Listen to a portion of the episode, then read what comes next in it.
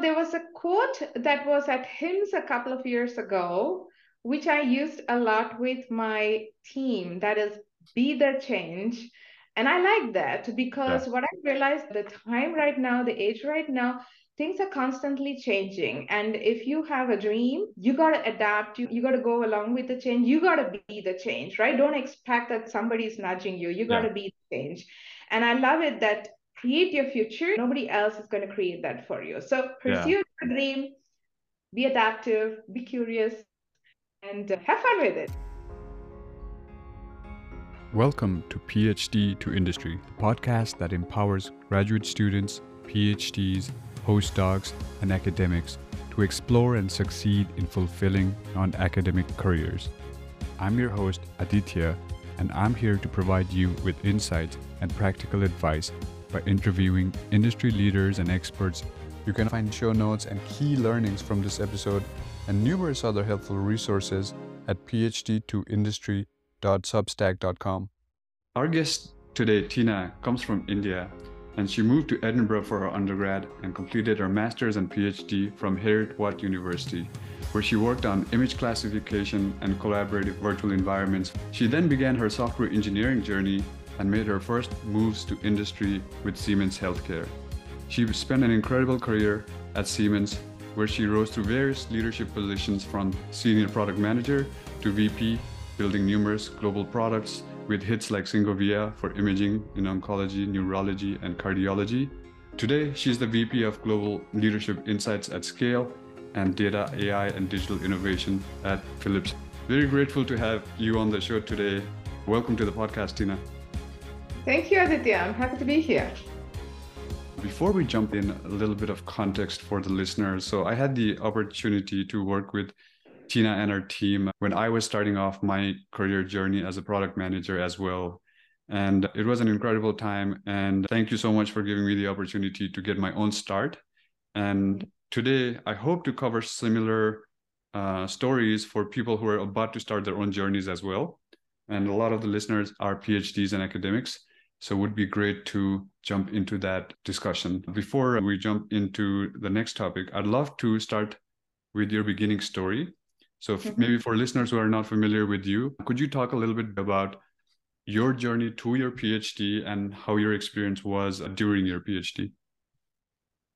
Yeah, coming from India, of course, it was the first time I was going out of India, so that was a interesting experience back right now, I think it was amazing the things you learn about way of working, new culture, new people. So it's not only about the PhD topic, but really understanding how to quickly adapt and the agility by which you can really learn new things and feel comfortable is what I really also enjoyed. So yeah, I, I was studying PhD level. I started with my master's in computer science and then yeah. I thought it's also a great opportunity to do a PhD. And what was exciting about my PhD is I had dual profession uh, one from computer science and one from business and MBA background. That mm. was it was really applied computer science also to see how to enhance and create new business. That's the mix I also very much enjoyed, I must say. Very nice. And when you started your journey for graduate degree, did you always know you wanted a PhD or did that happen more organically through your master's that turned into your pursuit for a PhD? Actually, I no, I didn't plan for a PhD. I went for my master's actually. Okay. And I got a job opportunity in the US in San Francisco, and I got the PhD opportunity at the same time, and I had to decide. And of course, everybody gave me advices one way or the other, and then the yeah. decision was mine. Again, I would say if I reflect back, I think I made the right decision. Sometimes, if you think about it, you're not always applying what you learned in your PhD in your job, yeah. but what the PhD does give you is, let's say, a structured approach to coming to conclusions and being also more attentive to yourself. What are you trying to achieve? It's also a long term commitment, but you stay yeah. focused on that goal that you want. Otherwise, you can diverge. So, how do you achieve your goal in the given time? So, achieved it in a short time. So, because I was really determined. So, yes. It gave me a besides the, the experience that you get on the topic itself it taught me a lot of other things which i truly believe really helped me over my career journey you brought up an interesting point about sometimes business world and academic world seems like it's in dichotomy, but at the same time, a lot of the skills are transferable. Yeah. And I think that was your story as well. And uh, you did obviously pursue a more industry role and obviously you did not go teach become a professor for example but when you were doing your phd before your move to industry did you yeah. consider teaching or professorship or was it clear path that you wanted to go more business focus in in that role after phd yeah there i think i was very clear in my mind that i wanted to apply my learnings to create value and here also yeah. what was clear for me is i knew my space healthcare and i yeah. knew that I wanted to make a difference there to many people and patients. So that that was very clear for me. So I was very determined. Those were the jobs that I applied to. But during my PhD, of course, I was also teaching, and I enjoyed that. And again, my learning is I enjoyed presenting, and over the course, yeah. that me as well in my career path or my different jobs because I recognized I loved coaching. I loved explaining. I liked taking people along in a common vision. So that I think, and to be underestimated, the teaching experience that I had during the PhD. Yeah, that's a great point, and I can attest to your love for teaching and coaching as I, I was like one of one of the members starting in your group earlier so I, I have firsthand experience and yeah you're an incredible teacher and also a very visionary leader and i think that's a good mix for the business world. Thank you. So both ways now so for me what gives me energy is when somebody really is, wants to learn and really passionate about applying what they learn and that's what you were for me. So i think it always goes way so just to, to others who are listening as well the more curious and the more open-minded you are it's also a pleasure for the coach as well. It's a mutual thing. That's awesome. That's great to hear. Could we talk a little bit more about your transition from your PhD to perhaps your first industry role, which I believe was software engineer and yeah. transitioned later on. Could you talk through the not just the kind of role into industry, but also the challenges you may have faced? You had to go from Edinburgh to Germany. If you could talk about that transition story, that would be amazing. Siemens yeah. Healthcare had molecular imaging branch or office in Oxford. So that was my first experience. As I said, I was exploring for a position in healthcare and ah, I okay. saw opportunity and I wanted that. And I remember my first interview and I was thinking at some point I would love to lead a team and drive a portfolio. Yeah. I, I remember thinking that, but the job of engineering role at that point of time with my computer science background. But I knew from there I wanted to learn and yeah. then think about how do I get to my next step. You shouldn't think oh, what is my next step? You should really take everything you can and experience that step because every yeah. step adds to your experience, gives you skills. I've learned a lot to work in a team that time. I've learned a lot about also requirements and how solutions should be designed for the right for the right needs and right requirements. Yeah. So all that experience you get. So don't underestimate every step is what I'm trying to say. And then, of course, I got the opportunity to become an architect. Some people might say architect, then project manager, what are you doing? But again, I really like it that every role, it gives you a perspective because when program manager or you have different multidisciplinary experts team, yes. you need to be able to understand everybody's trying to communicate. So that was my, let's say, takeaway, being an architect and then being a product manager, being a program manager, I really understood what those different roles mean and how we should really work together and to get that integrated experience. Yeah. And yeah, and I was a program manager there for, let's say, the post processing solution. Yeah. And of course, I was working initially from molecular imaging perspective. And then I had the a wonderful opportunity to be a part of a cross business team in Germany to really make sure, let's say, as a team, to ensure the first release and the first success, right? Yes. And that was the time I got really exposed to a lot of more leadership experience because I was representing the business and I wanted to make sure I do the right thing and the best thing for the business, and at the same time learn from the other businesses like the CTs and the and the software. We were working as one team, and we called it the situation room. And the best thing was we all realized that if we don't march towards a common goal and if we don't work together, we're not going to make that first release. Again, a lot of leadership skills that we learned as a team. And I even now, the people that were in that team, we always remember those few months. Nobody has forgotten that because it taught us so much as to you know how to dedicate ourselves how, what is the right thing to do always keep the customer needs in the forefront address yeah. the most pressing problems and keep that milestone the release goals in front of you and no matter what challenges come our way tackle it together and it taught us a lot of and i have a bit more as a leader and after that experience after the first release i was asked if i would like to lead the cross business meaning all the businesses together and lead that yeah. overall system of medical devices i was delighted and thrilled when i was yeah. asked that it was a wonderful new experience for me and of course that would mean that i had to move from Oxford to Germany. But again, every time I have to make such a situation, I just take a moment to reflect at my last years. Yeah. And I'm like, oh my God, if I didn't pivot and take that couraging step, I wouldn't have had those wonderful experiences. So that give, that gives me then the inner strength to say, do it. Yeah. Yeah. that's how I got here to Germany. Yeah, no, that's in, very interesting parallel between both your career and your product and like work life because what i heard was overall long-term vision was clear to you like from a kind of career perspective you wanted to lead product products and projects and international teams and deliver value and on on the product side you needed to have a clear vision and work through the challenges along the way. So there's an interesting parallel there between having a set vision, but being flexible on the details along the way and learning across a nice. You course correct when you learn more, try things out, learn. Yeah. Quickly adapt. So those are the things that you learn. Yeah. I believe you said there were three months that nobody will forget, like the two or three months in that what yeah. made what made that time so special? As I was saying, it was a first release. It was a tough first journey because see, we are very strong. Let's say we were very strong in the, in the modalities and CT, MR, and so on. And we were in this first exciting software post-processing solutions. And of course, many businesses had to participate, and it was a big, big vision, big thing to tackle, right?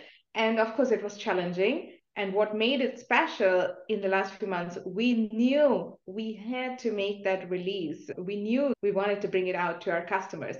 So, what was so fascinating was everybody who was together in that journey recognize that we got to make it. We will only do that by collaborating, teaming up. That we had to just solve every challenge together. It was not like, oh, I'm solving yeah. my molecular imaging challenges and someone else is solving the CT. No, it's common for our customers, for the patients.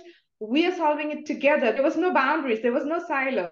It yeah. was just this amazing teamwork, keeping the customer first mindset so the, and there were a lot of those moments that uh, you don't forget uh, because it was not a smooth sailing boat right you yes. had those challenges and when you face the ups and downs together you know they are memorable yeah that sounds like a lot of challenging times but also very worthwhile and valuable so yeah. that's incredible i want to transition a little bit through your journey through Siemens to where you are today. And today you are primarily focused on the data science and AI space within healthcare. I'd love to ask you has that felt like a transition as well since your last role, or it's all within the healthcare domain and it hasn't felt like a big change? To truly capture the value of the data that we have and create those insights, because what patients need and clinical decision makers need is those insights. Yeah. And when we talk about data, what we did before, of course, we created images, we extracted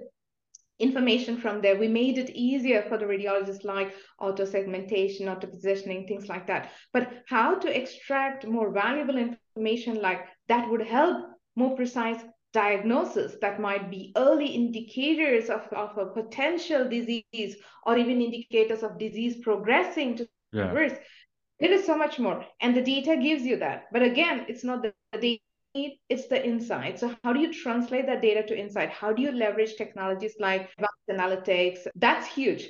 And what made it also fascinating for me is it's not just applying technology. You truly need to understand the clinical need. So I love the right. clinical workflow and understand that. But then you have to act responsibly. There's responsible AI, there is governance, it's you need user experience. It's not I use this quote a lot because someone actually told me and said, just because there's a lot of data, don't overload me with all that information. Yeah. I want yeah. to see the most relevant thing that's helpful for me in that context. So I always remember those kind of statements. Okay, user experience plays a key role. So all you have to think of it holistically, putting the patient in the center, yes, the value, and then you have to think about the health economics value. It's not, you know, how are they going to get reimbursed for that? So it's not, oh, a technology or hey, here's a feature. There is more to it. And that is what fascinated me how to truly create value with uh, data and AI, of course, value for the customers, yeah. patients, on, right? So that's that's my journey for the last yeah. years. Yeah, that's and it's a very exciting field right now. And one of the things you brought up is this like holistic journey that yeah. you have to keep in mind, right?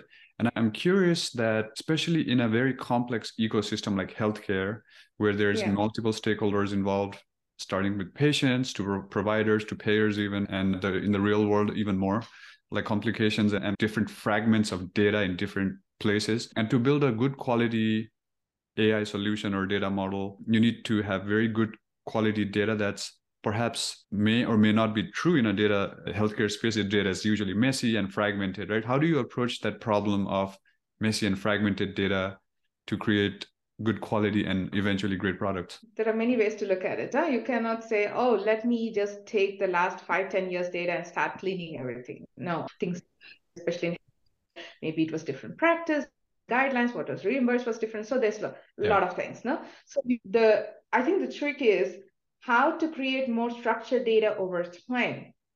Even recognizing data as a strategic yeah. asset now, be cautious, right? And start structuring it. Think about the value. So again, one of the things I always also coach and guide my teams is, is don't think about, oh, what do I have? What do I have and what do I do with it? No, think about what is the value that I want to what is the actionable insight? Is it a clinical, operational, whatever? What is yeah. the actionable insight I'm trying to create? Work backwards from the need or the, for the customer or patient need backwards, and then think about what is the value flow, who are the stakeholders, yeah. what is the data flow, what data do I need structure and curate my answers backwards and think about a structured approach.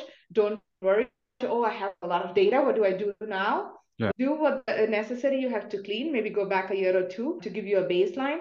But more importantly, recognize it as strategic asset now and start structuring it for the future, right? Then I think you bring a strat- you you create a foundation for future value, and uh, that is what I would do this my from my own lens as well.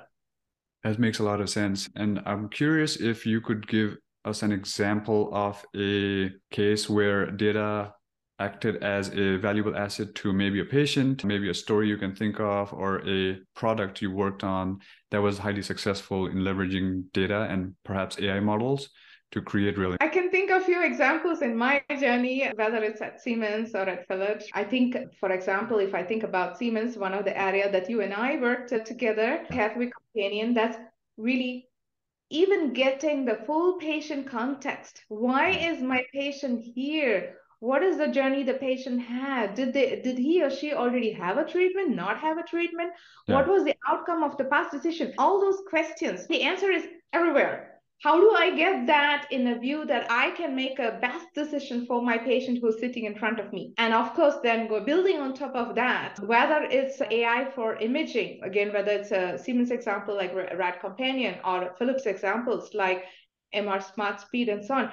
How can i generate more insights from that image that helps detection of diseases or even like the one of the things that philips is very proud of my team is very proud of the smart speed people yeah. are claustrophobic also like inside an mr and so on yeah. and if we, if we can reduce that scan time to five minutes instead of 40 minutes and have very quality data that you extract more information from that's awesome. So those are the kind of areas. And going beyond that, another thing which I really like is if you think about the therapy or after therapy patients in hospital or home, huge potential. How yes. can detect the patient's condition from deteriorating in an ICU, in a ward, such that they can go home early and they don't have side effects. They don't have side effects like sepsis or a kidney dysfunction or something like that. Anything you can provide as insight, which is proactive, predictive, something that's forecasting that caregiver for. Yes. It's not only a better outcome for the patient health itself, but at the same time, you reduce costs in the overall health system, you reduce length of stay, and so on. That's huge. Right. So that's what I mean. What matters the most, the outcomes that matter. Yeah, and you worked on so many products and projects throughout your career, and many with application of data being being core in the essence of the product development. I'm curious, was there a challenge that kept coming up in all these projects? Was there a common challenge that almost were present in all of these projects, or was it very unique to special projects? I would say different challenges. So, for example, sometimes it's challenge when it comes to truly medical devices. So, yeah. even take let's take example for AI algorithms, right? If if it is class one, class two, or class three, of course, there's a lot of challenges how you are generating the evidence and so on. But then you even have basic challenges like even getting access to the right data, avoiding bias. So you have adequate cohorts of data that's representative for the use case, making sure that you have sufficient test data from various regions if you're going to market yeah. in the various regions, whether it's AI or even other offerings that I've had in the past to really think about pricing. What is value for the customer? How do you, are there reimbursements that we need to support with yeah. to make sure that we work together with right medical agencies and so on so that is right reimbursement for the solutions so there are various challenges if you think about the teams when we were going from on-prem cloud solutions challenging how do you really make sure privacy security in the cloud scalable solutions that's always challenging how do you integrate with the disparate systems that you have seamless integration, seamless data flow, let's say normalization, in which case you can easily compare apples yeah. to apples when it comes to insights. Lot of challenges, right? The best thing is, again, it comes back to having that amazing team with all this different expertise that's looking at the problem with various angles, whether it's ethical, security, privacy, technical, product, customer need, right? Yes. So this team looking at the challenge in various the dimensions that's again how you solve these problems that we see today. It's not like the siloed mindset of, oh, I have a physics problem that I had to solve in the past, but now it's really yeah. how can the team solve those challenges? And this is what I really enjoy with my time.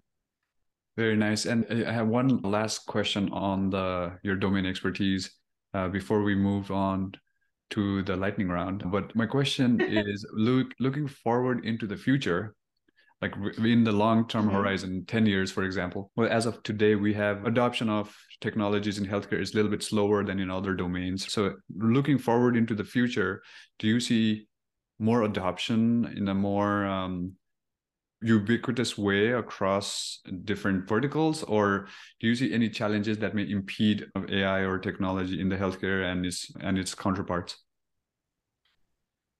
I think adoption of new technologies in healthcare indeed more difficult than some other industries, especially because we're talking about people, patient safety, security, and so on. So it will always be more challenging, I would say, when compared to yeah. other domains.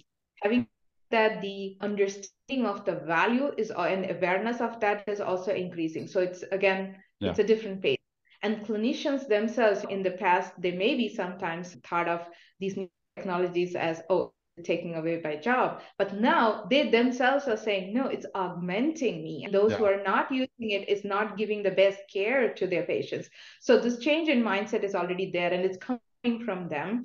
And but from a technology side or from a industry side, I think what we should think of is not a technology push, maybe like years yeah. ago, which medtechs have done, but really from patient and customer need backwards with always thinking what is the value that we are creating really trying to put ourselves in their shoes thinking if we were the patient what we would like. If we do that way and then apply the technology to make sure that hey if i was it was my care i would like to make sure my data is handled in a secure way the privacy is taken care of that yeah. my AI is transparent. I know why it's showing me this result. So I know what I would expect. Hey, that's what you need to do. Put yourself of the patient, their family, and caregivers, you have your answer. And then work backwards from there. Love it. The working backwards is a theme throughout. I think that's having that clear vision to pursue is critical. Yeah.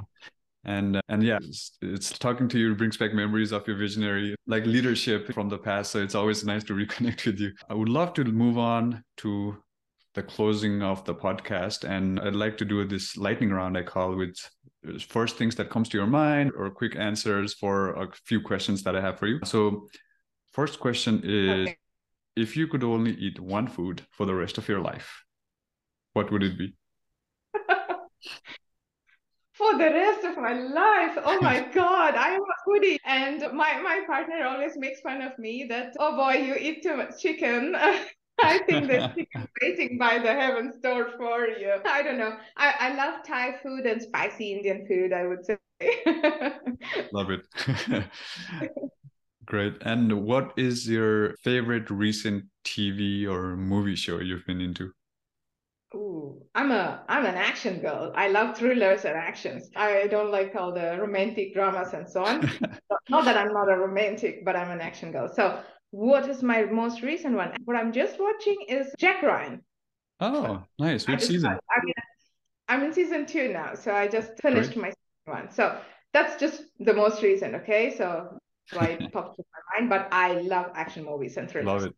Yeah, Jack Ryan's fun. I watched season one and haven't watched two, but I'm, that might be on my list now. The next one is where do you want to travel next? Not for business, just for personal. Is there a location in mind? Yes, we actually have our list, and we we love making one yes. trip a year. And typically, I, since I'm coming from India, I, if it's a holiday, I have to go somewhere else.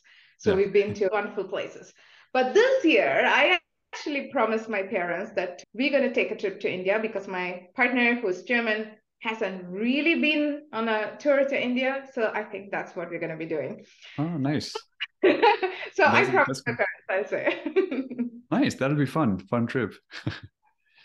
Great. And uh, finally, if you had one piece of advice, the listeners, as you are primarily academic scientists or PhDs, and with the knowledge you have today, if you had one piece of advice for the audience, what would that be? There was a quote that was at HIMSS a couple of years ago, which I used a lot with my team. That is, be the change.